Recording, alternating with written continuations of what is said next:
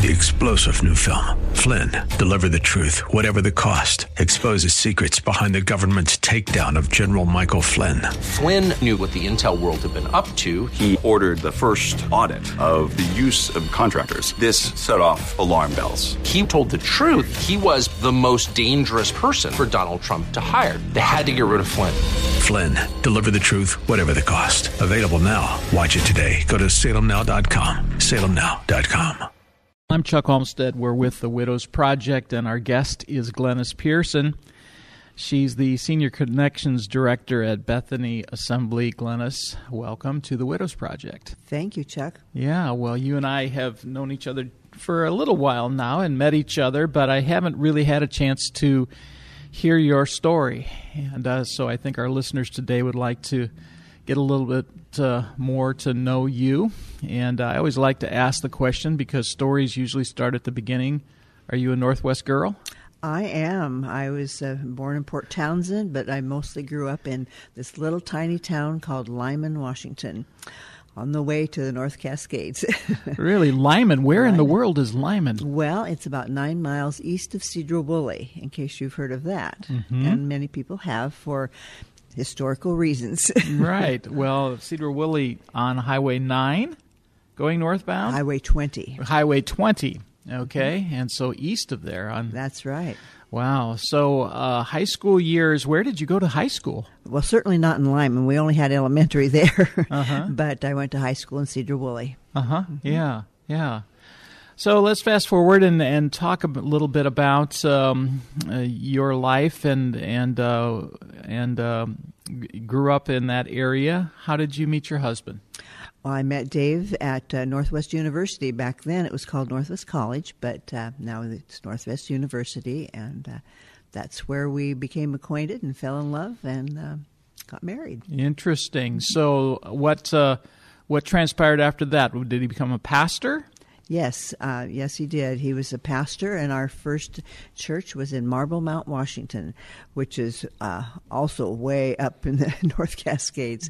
Uh, having grown up in Lyman, I thought, oh, I never ever want to move any further uh, east. I only wanted to go towards the city. Well, you don't say never, you know. that just doesn't work. No, so, anyway, not when you're in the pastorate. no, not at all. But it was a wonderful beginning to uh-huh. be in Marblemount for our first uh, assignment, and we loved the people, and uh, we were there and for about two and a half years, and it was a wonderful experience. I'm so thankful for it. It was a great start to ministry. Yeah. So, what happened after uh, Marblemount? Then we moved over to the Olympic Peninsula to Silverdale, mm-hmm. and uh, we were there for a number of years and uh, enjoyed it there. Every place we went, we loved. Mm-hmm. It had special meaning to us, and still have special friends associated with those areas. Yeah. Tell me about Dave. Dave. Oh my, how long do we have? Dave is a, was a uh, quiet yet very strong person, a man of extreme integrity, and uh, loved people, loved God and His word and the Word of God. Loved to share it with people, and um, but he also loved to do construction.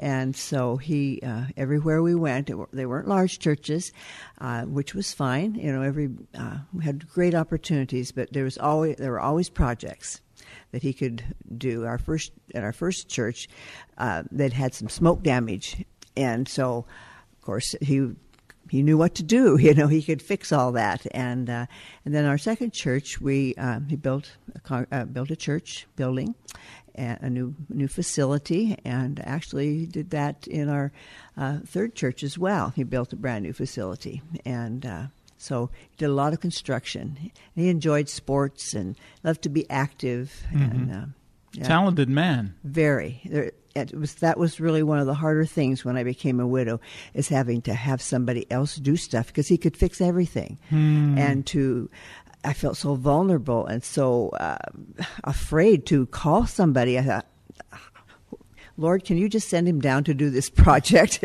you know, help him to fix this. But you know, I had to call on other people to uh, to help me with those kinds of things because he always he could just do everything. Yeah, from the car to the house to, you know, just you know, I kind of have a special affinity for guys that are like that in the sense of I have a tremendous amount of respect for pastors who are, um, you know, who study long and hard, and and they're they're they're a teaching pastor and all of that sort of thing, and and but yet the the men who do physical work, oftentimes. That's when they have a chance to think. They're think they're thinking while they're doing. Exactly. And, and so, uh, and there's kind of a um, uh, that's kind of a special uh, man that does that, and out of that work, that physical labor, comes the message that the Lord gives to them. I'm, I, I imagine he's, he uh, he studied a lot of sermons while he was building. Oh, I'm sure he had a lot of good illustrations, but uh, yes, he did. He, he, you know, he was like I said, he was a quiet man. He was a deep thinker, and he loved to uh, to talk about theology and talk about God's word. It was uh, he really did enjoy that a Mhm. lot, and uh, you know, and he just um, just exemplified that in his life. Mhm. Uh, with the children, with our kids, he was a wonderful dad, and of course, an amazing husband. I could, the Lord knew what He was doing when He brought us together, Yeah. because we were able to uh, complement one another, and we just uh, we're, we were a we were a team. Mm-hmm. We were a team. So uh, Dave passed away how long ago? November eighteenth of twenty fourteen. So it's been, four years. four years. And so was it a, a long illness, or what? What what happened? Well, in uh, June of 2013, he was diagnosed with um, stage four uh, lung cancer that had already metastasized to other parts of his body. And the um, oncologist told us from the beginning that it was incurable, but they would give him, uh, do all they could to give him as high a quality of his life for of life for as long as they could, and they did exactly that. When the oncologist said that to you in that first initial meeting, um, what was the response from Dave and then from you? Well, we both um, we wanted him to be straight with us. We didn't want him to paint a fancy picture of any kind. We wanted to know exactly where we were, and that was another kind of you know Shoot it straight. Yeah, give it to me characteristic of Dave. He Mhm. you know he shot it straight, and he wanted other people to shoot straight with him. Um, naturally, you were it was like a punch, you know, in the gut. But yet, at the same time, our first I think our first responses from both of us was, well. This is a journey that the Lord has called us to, and while we've gone through a lot of things in our lives in ministry, uh, now it's time to be on the other end of of what we've told other people and Mm. walk that journey with so many people through our lives. So now it's our turn. Yeah. And we knew the Lord was going to be with us, and we knew others were going to stand along beside us too. Another choice that we made immediately was. Um, well, I I shouldn't say immediately. Maybe it was it took a little bit to just to digest because it was such a shock. But we decided though that um, we knew how important uh, community was to us and how it had been to others. So we chose to um, bring others along with us on the journey. Because so many times people, uh, when they're in that situation, they might share the facts of what you're going through, but they don't open you don't they don't open their hearts to others because for whatever reason, right? Well, it's a very vulnerable time, Hmm. very vulnerable, and probably one of the harder things for Davis as the, cancer progressed was having to see other people do what he normally would have done. That was very difficult for him to not be able to. Just some of the physical things, you know, to have to see someone else help me with something, but um, yet he knew it had to be that Mhm. way, and so he he chose to make the best of it, you know, and show great appreciation to those who did. But uh, Because oftentimes uh, in that situation, since they uh, since you, the friend or the community couldn't do, they can certainly pray. But the reality is that gave them the privilege of ministering to Him, didn't it? it really it did. gave them the opportunity to do something when there wasn't really anything else that they could do but do that thing, whether it was mow the lawn or clean the windows or whatever it is that they're helping with. exactly. And uh, our daughter was very helpful along that line too, because it was it was hard to to let people in in that regard. And she would say, uh, well, mom, uh, wouldn't you do that for one of your friends? And I said, well, of course. She says, well, then now it's your turn to let them do it for you and dad. And um, we had to agree that yes, you know, she was right. And she'd seen it happen many, many times throughout being raised in a pastor's home. All we did, or it wouldn't have mattered, I think, whether we were in pastoral ministry or whether we had just been doing a secular job. That's just the core of who we were, Mm-hmm. the kind of person. And so it was time then for us to allow others to minister to us in that regard.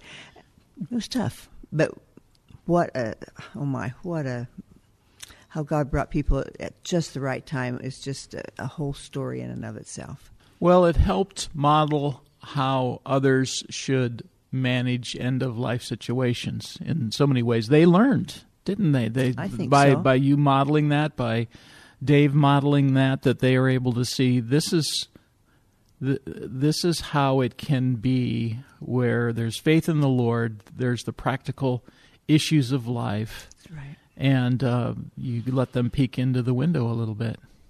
That's a good thought, peeking into the window. I hadn't thought of it that way before, but so true, so true. Yeah. But again, that's a big choice. It is because many, even strong believers, will not let that happen because th- that is a vulnerability. They're going to see your lives, Absolutely. and they're going to see your pain, and you let them see your pain, and recognizing that it's not an issue of whether you have enough faith or not, but you're letting them in. That's right. And I was able to, the Lord just helped me to be able to write uh, during that time to, uh, uh, I guess now we would call it a blog, you know. But uh, I just, we compiled a, uh, we called it our prayer army. And we just would send, I would send out updates right along. And um, the Lord just helped me to, each time, to have a word to emphasize throughout whatever I was sending. And uh, it, that was another way that the Lord helped us to invite others in.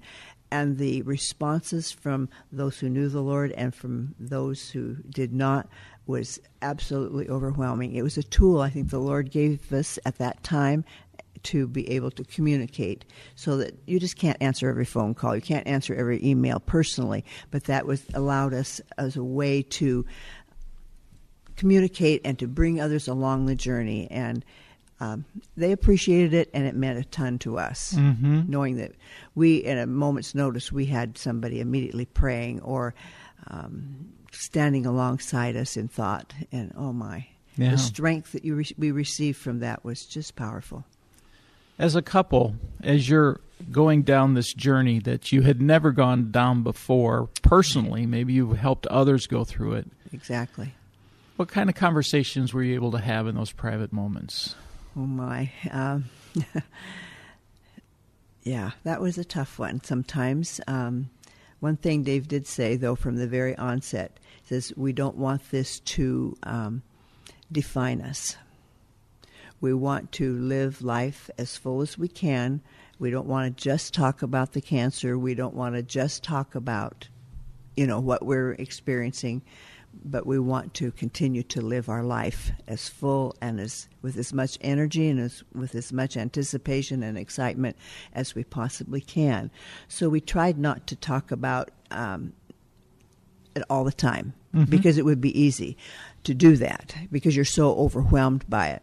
But he would say, um, or I would say to him, "Well, what do you think about what if this or that?" And he would say, "Let's not borrow from tomorrow what we don't have to borrow from tomorrow. We have enough for today. Let's just let's just live in the moment to a point. Did we plan? Oh, absolutely, we did. And he was a planner. He was not a out of the hip pocket kind of a guy. He he had focus, he had goals, he had direction. But um, but there came a time though when I said, "Okay, honey, we really do need to talk about some serious stuff here."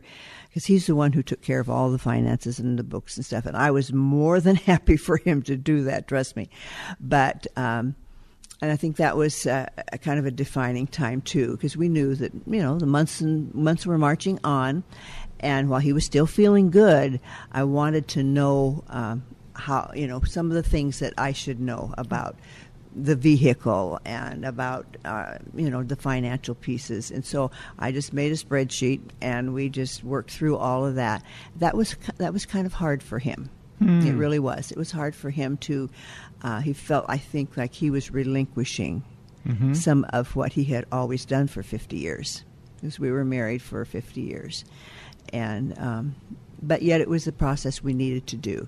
Unlike some who don't ever talk about any of those kinds of things, and then it, then the you know passing happens, and they're just lost, totally lost. Yeah. And you feel that way anyway to a point, but at least you have that backup because you know you had already had those conversations. While we're sitting here talking, I'm thinking for those of us that know the Lord, if you're the one that's in that situation like Dave was, in in many ways there's probably more of a fear for him not of him dying, but of what is going to happen to you after he's gone. Because and maybe that's not true for him, but I you think I know where I'm going and I know who my father is. I know who uh, my destiny is going to be in heaven, but I'm leaving behind someone who I love deeply, and I don't know what's going to happen to them. I'm, I'm going to have to entrust them into the loving hands of Jesus, Mm-hmm. but they're going to have to deal with the results. I get to move on to a, a glorious place, but they're staying behind. Mm-hmm. That's got to be kind of a tough reality to, to, to process through. And I think that probably was very tough for him. Um, you know, he says it's not, like you said, it's not concern of where he's going to spend eternity. That was no question whatsoever. But it was the process. Mm-hmm. It's that process of having to just little by little see things change. Yeah. And but yet he, you know, wanted to help me to be prepared too. And um, and I found though that I was assimilating more than I thought that I was. At the time. I would hear his phone conversations talking to you know different people in, the, in you know insurance car stuff you know just just life in general. And there were times I would catch myself saying some of the exact after he passed and, ha- and then I had to deal with these things. I was finding myself using the same kind of conversation that he would use you know? And I thought oh thank you Lord for helping me to uh, be kind of like by osmosis to some point you know, assimilating some of that stuff because he knew the Lord knew that I was going to need to know some of those things. Were there things that I didn't know what have a clue what to do about? Absolutely. Yeah. But you know, I tell people I guess I didn't make too many mistakes because I haven't been in jail yet. So you know, so I understand. you know. and I'm sure that I've also said that he's probably looking down at me and say, "Way to go, honey! Yeah. Good job." or he's also saying sometimes, "What was she thinking?" You yeah, know? of So- course. when he passed, what uh, what what were some of the things that occurred? Uh, obviously, you have to take care of funerals and all of those sorts of things. Uh, tell me about that transition. Well, that was, um, they talk about widow's brain. And it was kind of like you need to be, just point me in the direction and I'll go there. But I'm not sure that I really know what I'm doing. You're just, you're, you think you're prepared because you know it's inevitable, it's going to happen, but you're never really prepared for that final moment, you know, when the doctor tells you, um, you know, your husband will never leave the hospital alive because it's going. That's just the way it's going. But um, and of course, tears galore. But um, but there's strength in family and friends who rallied. Um, but you know, I can still remember coming home from the the hospital, realizing that I was coming home alone. I mean, I had my family, you know, my children were there, and my grandchildren, and so forth. But um, it was not the same. I was coming home a single person, a widow, and that word did not. I did not like that word. It was terrible to even think that that was me. Um, as we were home and just uh, trying to process, knowing we had to make some decisions, and our pastor and his wife came, and uh, the doorbell rang, and it was uh, one of my dear friends that came that had gone to the hospital because she hadn't heard yet, hadn't been able to make those phone calls, and uh, she came and um, she was just there. God sent it was like an angel because she was something somebody that I needed to see, and that um, she was there to help with all of the um, with some of the arrangements and the planning because she's a just an amazing um, planner, an organizer, and a floral arranger. I mean, she just she's just one of those kind of people that you have in your life. And uh, she was there for a little while to and just help, you know, helped with the, starting off those planning processes. And then the Lord had also put another person in my life. Uh, everybody needs a Joan in their life. Uh, she, we'd been friends. We'd worked together. She had been my admin uh, at at uh, the church um, for a number of years, and we were just very dear friends. And she always told me, she says, "You know, I'm only a phone call away," because they were in Arizona, and uh, at the time, and uh, there came a time when I said, "Okay, Joan, it's time for you to come now." And she came, and bless her husband's heart. Every husband couldn't wouldn't do this, but he knew that how important that was for me because he cared for me too. And uh, she came, and she was probably there a month um, before he, before Dave passed, and walked that journey with us. And um, she'd been to many of the appointments with us. She wrote down while we could listen and pay attention to what the doctor was saying, she could write. She was taking notes, uh-huh. and she would write down so we would know exactly what was being said. She was there to go with us to the with my my kids love her too, just like part of her family. She was there to um, go to the uh, take care of the funeral mm-hmm. arrangements and the um, you know his remains and all of that and. Uh, I don't know how the Lord just brought her. It's like an angel. She's mm-hmm. still a very dear friend and always will be, like a sister to me. And um, but she was there to help us with all of that process. And uh, but it's yeah, it's it's like you're like in a fog when it happens, and that first even that first year, it's just so. It's just something you've never experienced. It's hard to really explain. You just, um, you know, you're going to make it, and you're going to things are going to come together as they should. But it's those angels that God sends our way yeah. that are gifts, true, totally gifts from the Lord. Yeah. Well, I hear your story about your family and friends, and also know that there are widows and widowers who, whether it's because of damaged relationships or issues in their own life, where they don't have those people. That's right and uh, they haven't been able to process like you were able to. And so, uh, um, talk to me about the Widows Project and the desire to minister to folks like yourself that have gone through it and have had that support, and others who haven't had that support. Well, that's a. a, a great, a great statement, Chuck. Um, the Widows Project, and um, about that and how it all came to be and how um, I became a part of that.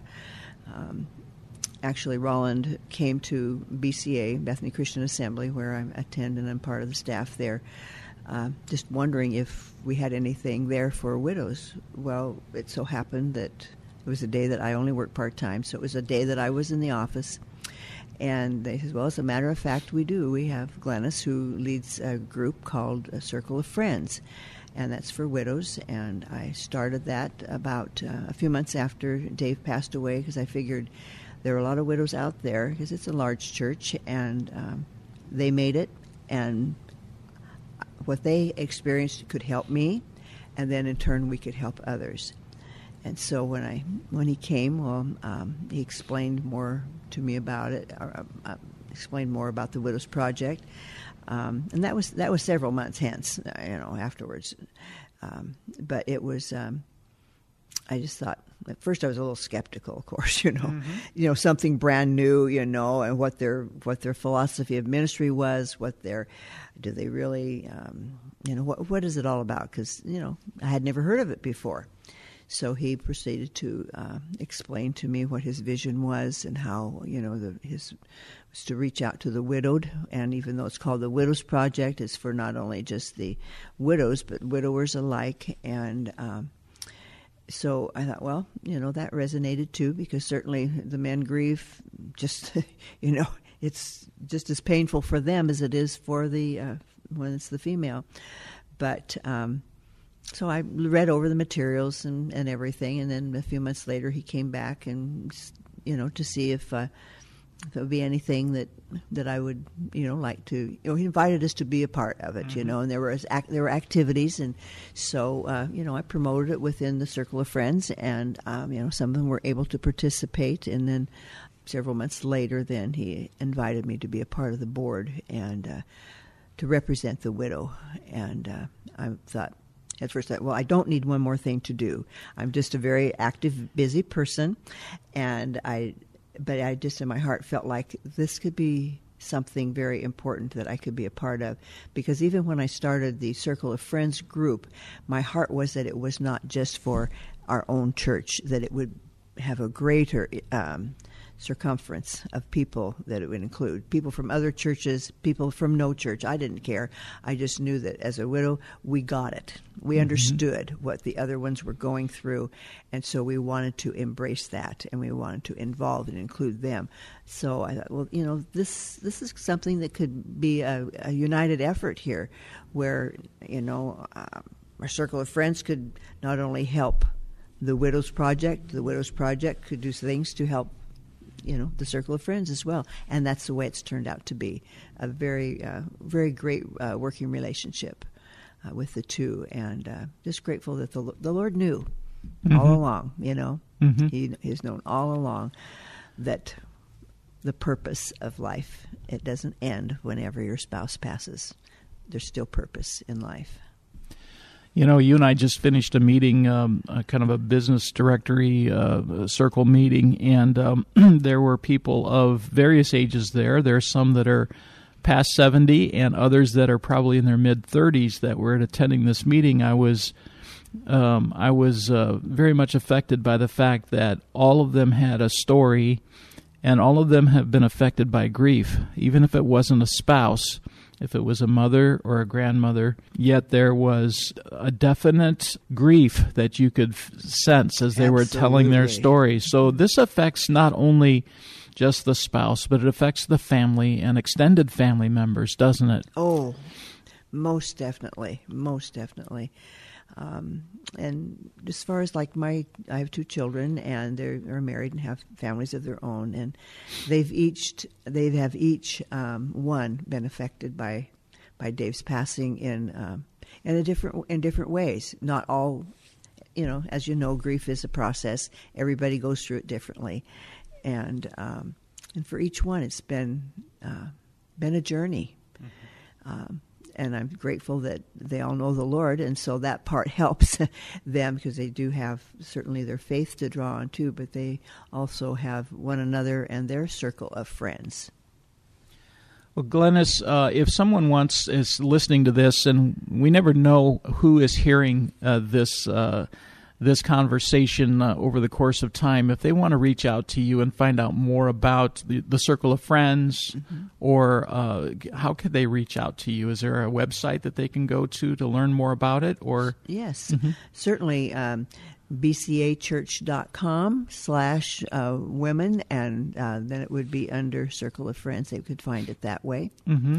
Uh, or they could email me at uh, glenicep at bcachurch.com, and that's G L E N I C E, P is in Pearson, um, at bcachurch.com. well, thank you for sharing your story with us today on the Widows Project. Thank you for having me. Three star general Michael J. Flynn, head of the Pentagon Intelligence Agency, knew all the government's dirty secrets. He was one of the most respected generals in the military. Flynn knew what the intel world had been up to. He understood its funding. He ordered the first audit of the use of contractors. This set off alarm bells. The explosive new documentary, Flynn, Deliver the Truth, Whatever the Cost, uncovers the facts behind this scandal. Flynn told the truth. He was the most dangerous person for Donald Trump to hire. I find out the worst enemy that I'm going to face in my life is right here in America. They took my assessment and they wanted me to change it. And I was like, I'm not changing it. They had to get rid of Flynn. With in depth interviews, archival footage, and never before seen personal records of the man behind the headlines. I just felt like I was drowning. Flynn, Deliver the Truth, Whatever the Cost. Available now. Watch it today. Go to salemnow.com. Salemnow.com.